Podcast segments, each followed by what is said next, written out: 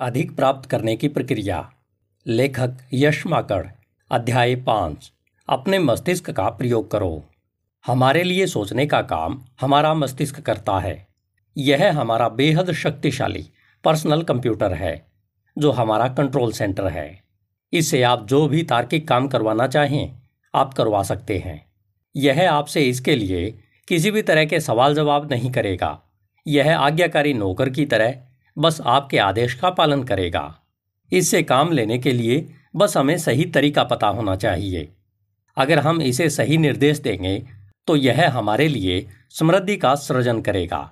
और अगर हम इसे गलत निर्देश देंगे तो यह हमारे लिए दुर्भाग्य का भी निर्माण कर सकता है। इस कहावत को हम बहुत बार सुन चुके हैं कि इंसान जैसा सोचता है, वैसा ही बन जाता है। लेकिन ज़्यादातर लोग इसके प्रयोग के सही तरीके से अनजान ही बने रहते हैं। उन्हें कभी यह आभास ही नहीं होता कि वे अपने मस्तिष्क को गलत निर्देश दे रहे हैं, जिसकी वजह से उनके जीवन में उथल पुथल मची हुई है। वे अस्थिरता की परिस्थितियों में जकड़े हुए हैं। कहीं यही स्थिति आपके साथ तो नहीं है। आइए इसे गहराई से समझें और इससे बाहर निकलें। अपने आप से हमेशा सच बोलें। क्या हम अपने आप से सच बोलते हैं? बहुत से मामलों में तो नहीं, लेकिन यह बहुत खतरनाक है। इसका एक और खतरनाक पक्ष यह है कि जब हम चुप होते हैं, तब हम और ज़्यादा बातें करते हैं। हम अपने मुँह से 110 से 250 शब्द प्रति मिनट बोल सकते हैं, लेकिन जब हम मौन होते हैं, तब हम अपने मन में 1100 से लेकर 1800 शब्दों की तेज गति से बातें कर रहे होते हैं। यह आप अभी देख सकते हैं आप एक मिनट मौन होकर यह जांचें कि आप अपने आप से कितनी तेज गति से बातें कर रहे हैं, जिसमें बहुत सारा झूठ होता है, और हमारा अवचेतन मन उस झूठ को बिना परीक्षण किए मान लेता है, जिसका परिणाम आज हमारे सामने है, जिसका जीता जागता उदाहरण हम खुद हैं। हमने बहुत बार अपने आप को अपनी वित्तीय वास्तविकता के बारे में सच नहीं बताया है, जिसके कारण हम अपने आप को कभी कमांगते रहते हैं और कभी कभी ज़्यादा आंकते रहते हैं। इसी वजह से हम ठीक ढंग से यह अंदाज़ा नहीं लगा सकते कि हमें कितना धन या कोई अन्य वस्तु कब और कैसे चाहिए। हम बहुत बार खुद को यह सच नहीं बताते कि हाँ मुझे इसे डर लगता है या मुझे इसे खोने का डर है। बहुत बार हमारा डर यह होता है कि लोग क्या कहेंगे। कई बार किसी बात को लेकर हम इतने उत्साही हो जाते हैं कि हम यह सोचने लगते हैं। कि मुझे इसके लिए आगे चाहे। आग का दरिया ही क्यों न पार करना पड़े? मैं इसे हासिल करके रहूँगा। और हम आग लगाकर अपने लिए खुद आग का दरिया तैयार कर लेते हैं।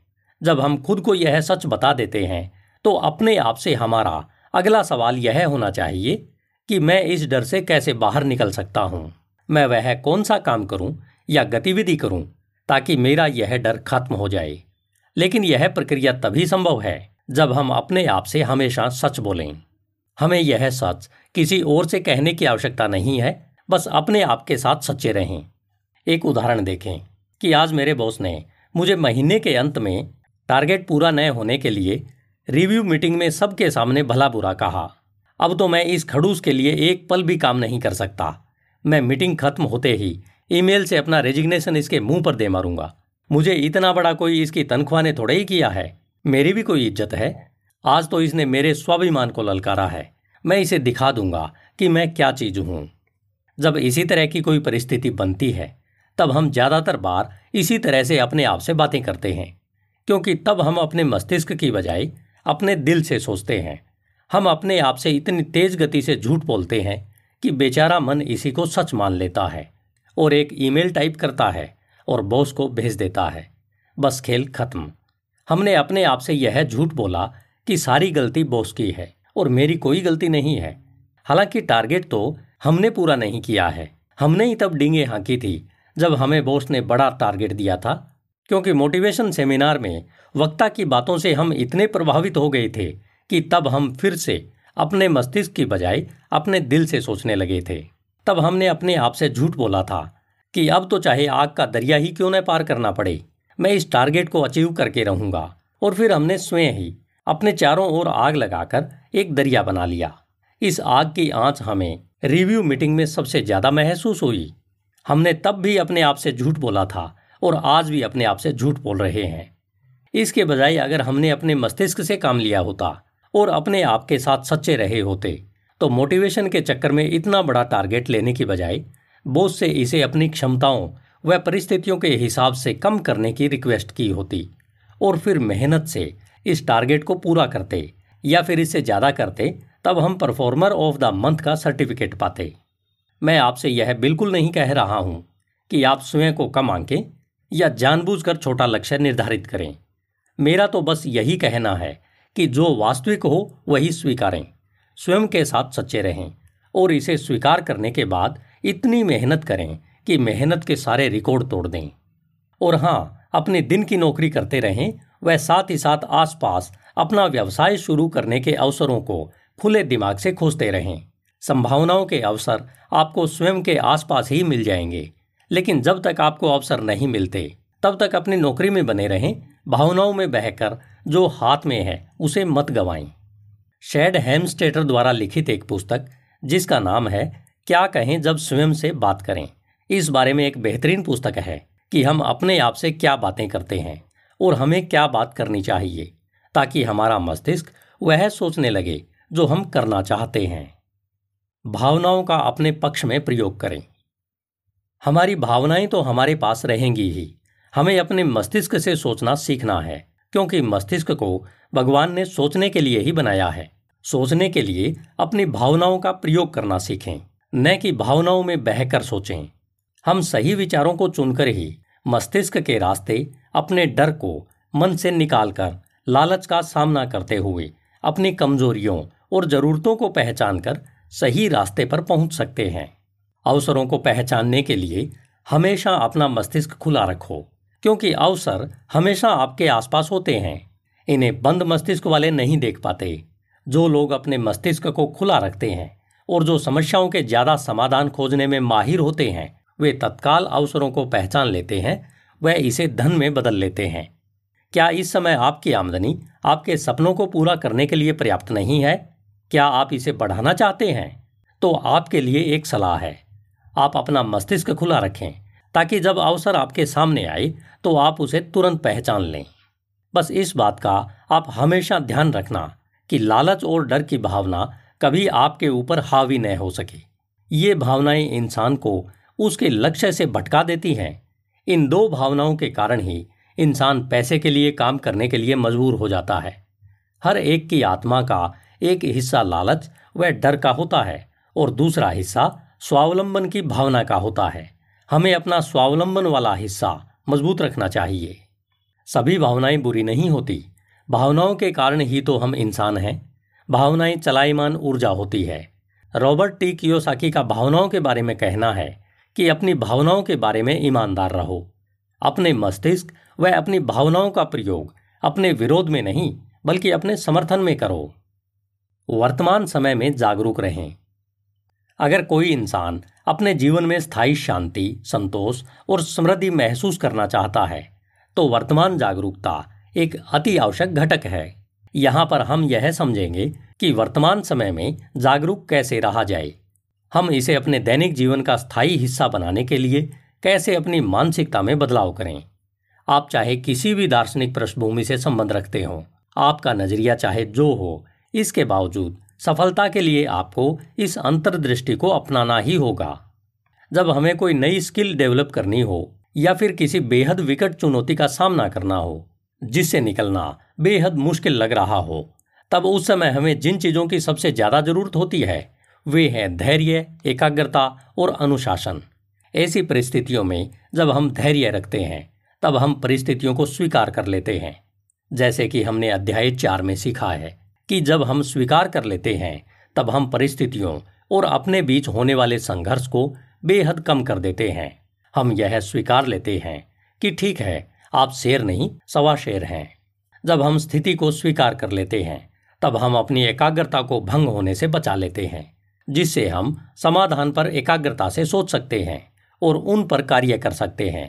ज़्यादातर मामलों में हम परिस्थितियों को वह जैसी है, उसी स्वरूप में स्वीकार नहीं करते हैं, जिस वजह से हम संघर्ष की आग में झुलसते रहते हैं और अपने समाधान पर एकाग्रता बना ही नहीं पाते हैं। अनुशासन के बारे में तो आप सोच भी नहीं सकते, लेकिन जब हम धैर्य से स्वीकारने और एकाग्रता के साथ, जब समस्या के समाधान पर कार्य करते हैं तब अनुशासन की बेहद आवश्यकता होती है। हम अनुशासित प्रयास से हर समस्या का समाधान खोज सकते हैं। अगर हमने बार बार असफलता की मुश्किलों का सामना करना छोड़ दिया होता तो क्या हम कभी साइकिल चलाना सीख सकते थे? क्या कभी वर्णमाला या गिनती पढ़ना सीख सकते थे? तो क्यों हम बड़े होकर किसी पहले प्रयास में असफल होने पर उस लक्ष्य को छोड़ देते हैं? हम बचपन में सीखे और बार बार अपनाए गए अभ्यास के सिद्धांत को भूल गए हैं, जो किसी भी लक्ष्य को पाने के लिए स्थिर प्रयास करने की प्रक्रिया होती है। हम उचित अभ्यास के बिना किसी भी स्किल या सब्जेक्ट में महारत हासिल नहीं कर सकते हैं। हमें अभ्यास तब तक जारी रखना चाहिए, जब तक यह हमारी आदतों व व्यवहार में ऑटोमेटिक न हो जाए, क्योंकि हमें वह हर प्रक्रिया पूरी करनी होती है, जो काम को पूरा करने के लिए आवश्यक हो। हमें प्रेजेंट में जीने के लिए एकाग्रता की बहुत आवश्यकता होती है। अपने वर्तमान को महसूस करने की प्रक्रिया अपनाने के दौरान हम चाहे किसी भी स्थिति से गुजर रहे हों, जिसमें व्यक्तिगत आकांक्षा की ओर बढ़ना या किसी मुश्किल समय से गुजरना शामिल हो सकता है, हम उस समय तनाव और चिंता मुक्त होने लगते हैं। इस समय हमारा मन आत्मविश्वास से भर जाता है और यह मानने लगता है कि मैं ऐसी स्थिति में पहुँच जाऊँगा जिस पर पहुँचना पहले मुझे असंभव लग रहा था। लक्ष्य पूर्ति की प्रक्रिया में संलग्न हमारा मस्तिष्क शांत व वर्तमान में रहता है। यह हर काम पूरी सटीकता, एकाग्रता और शुद्धता से करने लगता है, जिससे हमारे मस्तिष्क व शरीर की पूरी ऊर्जा चलती है। वह यह हमारे द्वारा निर्धारित कार्यों का पालन सटीकता से करता है। जब हमारा मस्तिष्क ऑटोमेटिक होकर हमारे सही निर्देशों का पालन करने लगता है, तब हम शांत और चिंता से पूरी तरह मुक्त हो जाते हैं। इस तरह से हम वर्तमान में जीने लगते हैं। इस समय हम वही कर रहे होते हैं, जो हमें करना होता है। जब हम वर्तमान में होते हैं, तब हम जो अनुभव कर रहे होते हैं, उसके बारे में हम पूरी तरह से जानते हैं। जब हमारा मस्तिष्क वर्तमान में कार्य कर रहा होता है, तब हम शारीरिक व मानसिक रूप से किसी अनावश्यक गतिविधि में शामिल नहीं होते हैं। हम वही कर रहे होते हैं, जो हमें करना होता है। यदि हमारे विचार हमारे नियंत्रण में नहीं है, तब हमारा वर्तमान और भविष्य दोनों हमारे नियंत्रण में नहीं होते हैं। यानी अगर हमें अपने मन पर नियंत्रण करना है तो हमें अपने विचारों पर काबू पाना होगा। जब हम बिना किसी प्रक्रिया का पालन किए टारगेट बनाकर रिज़ल्ट के बारे में इंतज़ार करते हैं, तब हम अपने आप को धोखा दे रहे होते हैं। हमारे इस लक्ष्य के पूरा होने के बहुत ही कम मौके हैं। प्रक्रिया अपनाने का मतलब केवल टारगेट को पहचान कर उसे लिखना और फिर परिणाम का बैठकर इंतज़ार करना ही नहीं होता है, बल्कि इसे पूरा करने के लिए बनाई गई कार्य योजना की प्रक्रिया को इच्छा व ऐच्छिक जागरूकता के साथ बार बार दोहराना होता है। यानी जब हम एक टारगेट के लिए अभ्यास कर रहे होते हैं, तब हम एक खास इरादे के साथ जानबूझकर दोहराव की प्रक्रिया में शामिल होते हैं। जब हम इस प्रोसेस को अपनाते हैं, तब चाहा गया परिणाम खुद चलकर हमारे पास आ जाता है। लेकिन जब हम केवल परिणाम पर ही पूरी तरह एकाग्र हो जाते हैं, तब हम जल्दी ही प्रक्रिया से उब जाते हैं, बेचैन, निराश और अधीर उठते हैं। इसलिए हमें अपनी पूरी एकाग्रता इस समय मैं क्या कर रहा हूँ, यानी प्रक्रिया पर ध्यान देना होता है। तब हमें वर्तमान समय में जो करना चाहिए, हम वही कर रहे होते हैं, और जहाँ हमें होना चाहिए, हम वहीं पर होते हैं। हम अपने सपनों को पाने के लिए किसी खास प्रक्रिया को अपनाते हैं और उस पर काम शुरू कर देते हैं। तब हमें चाहे अस्थायी रूप से ही सही, अपने इच्छित परिणाम के प्रति लगाव छोड़ देना चाहिए। जब हम पूरी तरह से टारगेट की बजाय प्रोसेस पर एकाग्र हो जाते हैं, तब हमारे सभी मानसिक दबाव अपने आप दूर हो जाते हैं। बहुत सारे लोगों को यह जानकारी न होने के कारण वे अपनी ऊर्जा बर्बाद कर रहे हैं, जिसका उन्हें बिल्कुल भी अंदाज़ा नहीं है। इसलिए प्रोसेस को अपनाएँ, वर्तमान में रहें, अपने लक्ष्य को पाने के लिए हमेशा प्रक्रिया पर एकाग्र रहें। इस बात को ध्यान में रखें कि हम क्या और क्यों हासिल करना चाहते हैं। कभी कभी हमें लगने लगता है कि हमें यह कैसे पता चलेगा कि मैं वर्तमान क्षण में हूँ या नहीं। इसके लिए यह है कि अगर आप अभी अधीरता का अनुभव कर रहे हैं तो समझ लीजिए कि आप वर्तमान क्षण में नहीं है। आप इस समय जो कर रहे हैं वह वह नहीं है जो आपको करना चाहिए। इसका सीधा सा मतलब यही है कि अभी आपने प्रक्रिया को अपनाकर उस पर एकाग्रता से काम करना शुरू नहीं किया है। अभी भी आप उसे बाहर खोज रहे हैं, जो आपके अंदर है, जो आपके पास है। इस आदत को बदलना होगा। आदतों का चुनाव सावधानी से करें। कई बार हम मस्तिष्क से नहीं, बल्कि भावनाओं से काम लेते हैं, और हमारी भावनाएँ कई बार गलत जवाब देती हैं। हमें अपनी आदतों को बड़े ध्यान से चुनना चाहिए। आदतें हमेशा हमारे द्वारा ही सीखी जाती हैं। हमें इनके प्रति जागरूक रहना चाहिए। अनजाने में ही अगर हमने एक भी गलत आदत सीख ली तो इसका हमें बहुत भारी नुकसान उठाना पड़ सकता है। जिस नुकसान को भरने में हमारा बहुत सा समय और काफ़ी जीवन ऊर्जा बर्बाद हो जाती है। जागरूकता से हम उन आदतों को अपनाने से बच सकते हैं, जो हमारे लिए गलत साबित होने वाली हैं। हमें अपनी आदतों का ऑडिट करते रहना चाहिए, ताकि हमें पता चल सके कि हमें अनजाने में कौन सी आदत लग गई है जो मुझे पीछे रोके हुए है, जिसकी वजह से मुझे आगे बढ़ने में परेशानी हो रही है, क्योंकि हम उस चीज़ को नहीं बदल सकते जिससे हम अनजान होते हैं। मान लीजिए किसी को सिगरेट पीने की गलत लत पड़ गई है, यह आदत आज ही नहीं लगी है। किसी भी आदत को हमारे व्यवहार में आने के लिए और ऑटोमेटिक होने के लिए बहुत सारा समय लगता है। आइए सिगरेट की आदत का विश्लेषण करते हैं। काफ़ी समय पहले उसके दोस्तों ने कहा होगा कि एक कश लगाकर देखो, एक कश में कोई आदत थोड़ी ही पड़ जाएगी। वह ऐसे माहौल में रहा होगा, जिसमें ज़्यादातर समय सिगरेट पीने वाले उसके आसपास रहते होंगे। उसे किसी प्रकार के दबाव या दुख का एहसास हुआ होगा, और उसी समय उसे किसी ने धूम्रपान करने की या इससे अपने मानसिक दबाव से छुटकारा पाने की कहानी सुनाई होगी। इतना माहौल मिलते ही उसके दिमाग ने कहना शुरू कर दिया, एक दो कश से कुछ नहीं होने वाला इससे कोई आदत थोड़े ही पड़ जाएगी। और मैं कौन सा चैन स्मोकर बनने वाला हूँ? मेरे वो वाले अंकल भी तो इतने सालों से धूम्रपान कर रहे हैं। आज तक तो उन्हें कोई तकलीफ़ नहीं हुई, कुछ नहीं होता। आज इसका स्वाद चक ही लिया जाए। अब दोस्तों के खर्चे पर सिगरेट पीते शर्म आने लगी है। आज सिगरेट, कोल्ड ड्रिंक्स और स्नैक्स का खर्चा मेरी तरफ़ से है। अरे यार एक एक बियर होनी ही चाहिए। एक दोस्त ने सलाह दी। फिर कुछ दिनों में यह खर्चा भारी पड़ने लगा। अब इसका समाधान खोजा गया और अपने लिए एक पैकेट सिगरेट खरीद लिया। अब जब भी थोड़ा तनाव होता है तो दिन में दो तीन बार धूम्रपान करने लगे। वैसे मुझे इसकी लत नहीं है, बस मन बहलाने के लिए ही धूम्रपान करता हूँ। यह कहकर वह अपने आप से झूठ बोलकर इस आदत को छिपाने लगा है। आदतें इसी तरह से लगती है।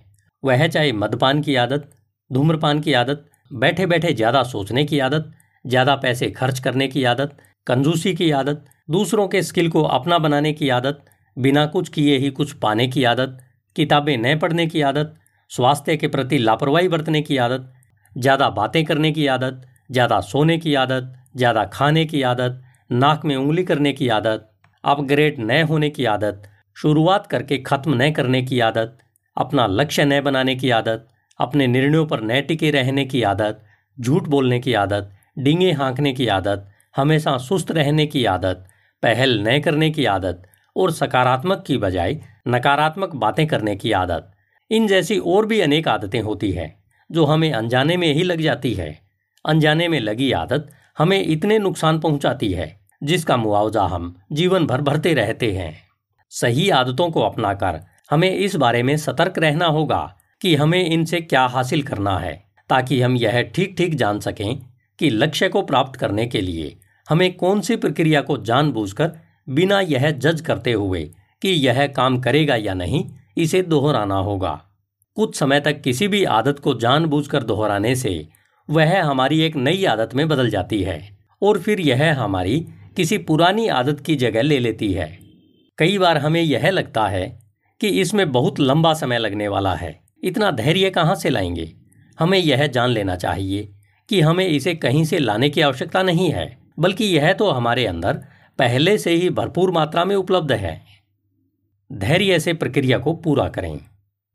अपने वर्तमान के प्रति जागरूक होना हमारा धैर्य की ओर पहला कदम है।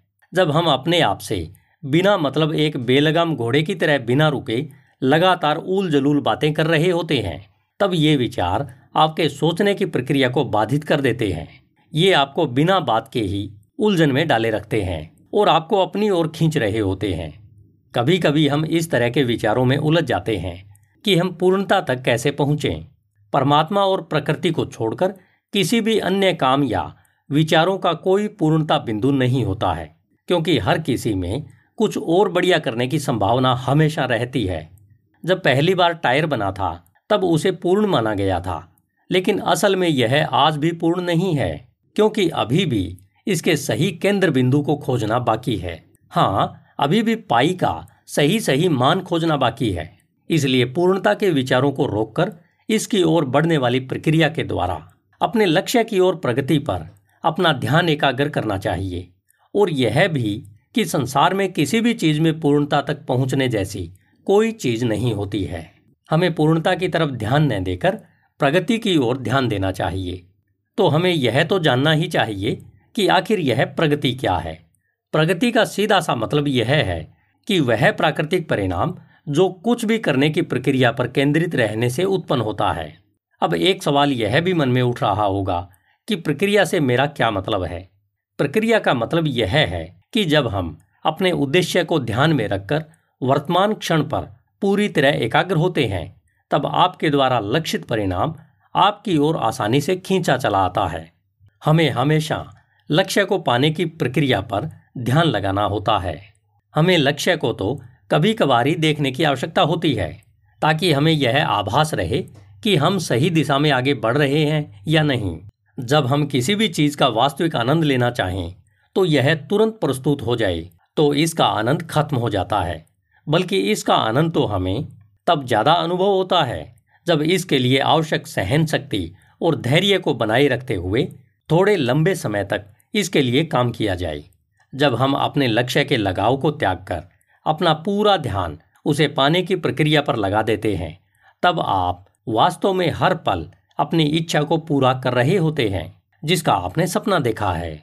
यह याद रखें कि लक्ष्य निर्धारित करते समय इसके परिणामों के बारे में यह जज न कीजिए कि यह पूरा होगा या नहीं।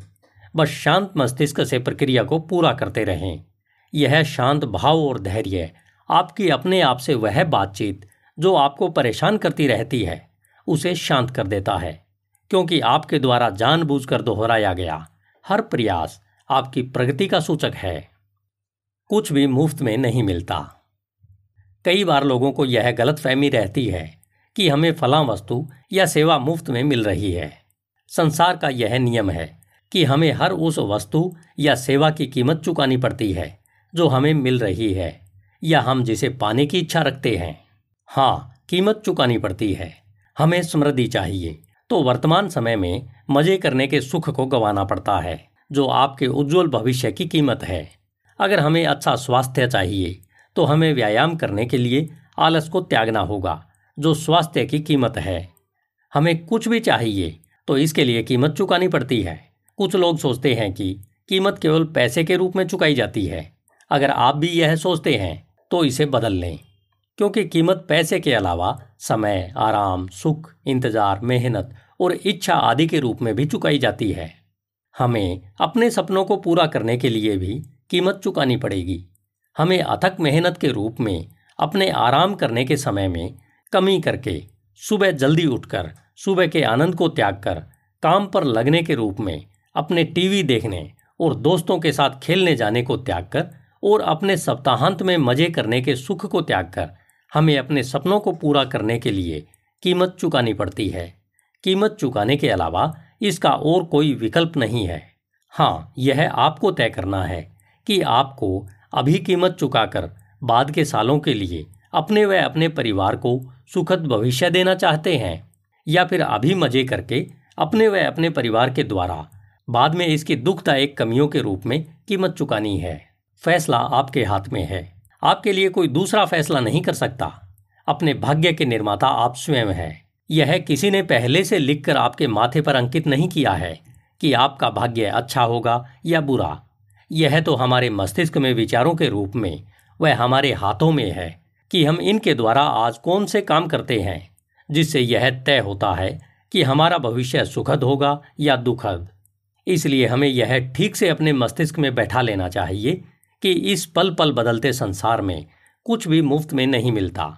यहाँ पर हर किसी भी वस्तु या सेवा की उचित कीमत चुकानी पड़ती है। फिर भले ही वह कीमत आप अपनी मर्ज़ी से चुकाते हो या कोई आपसे उसे ज़बरदस्ती वसूलता हो, चुकानी तो पड़ेगी। धन्यवाद। Hindi audio book dot com आपका दिन शुभ हो।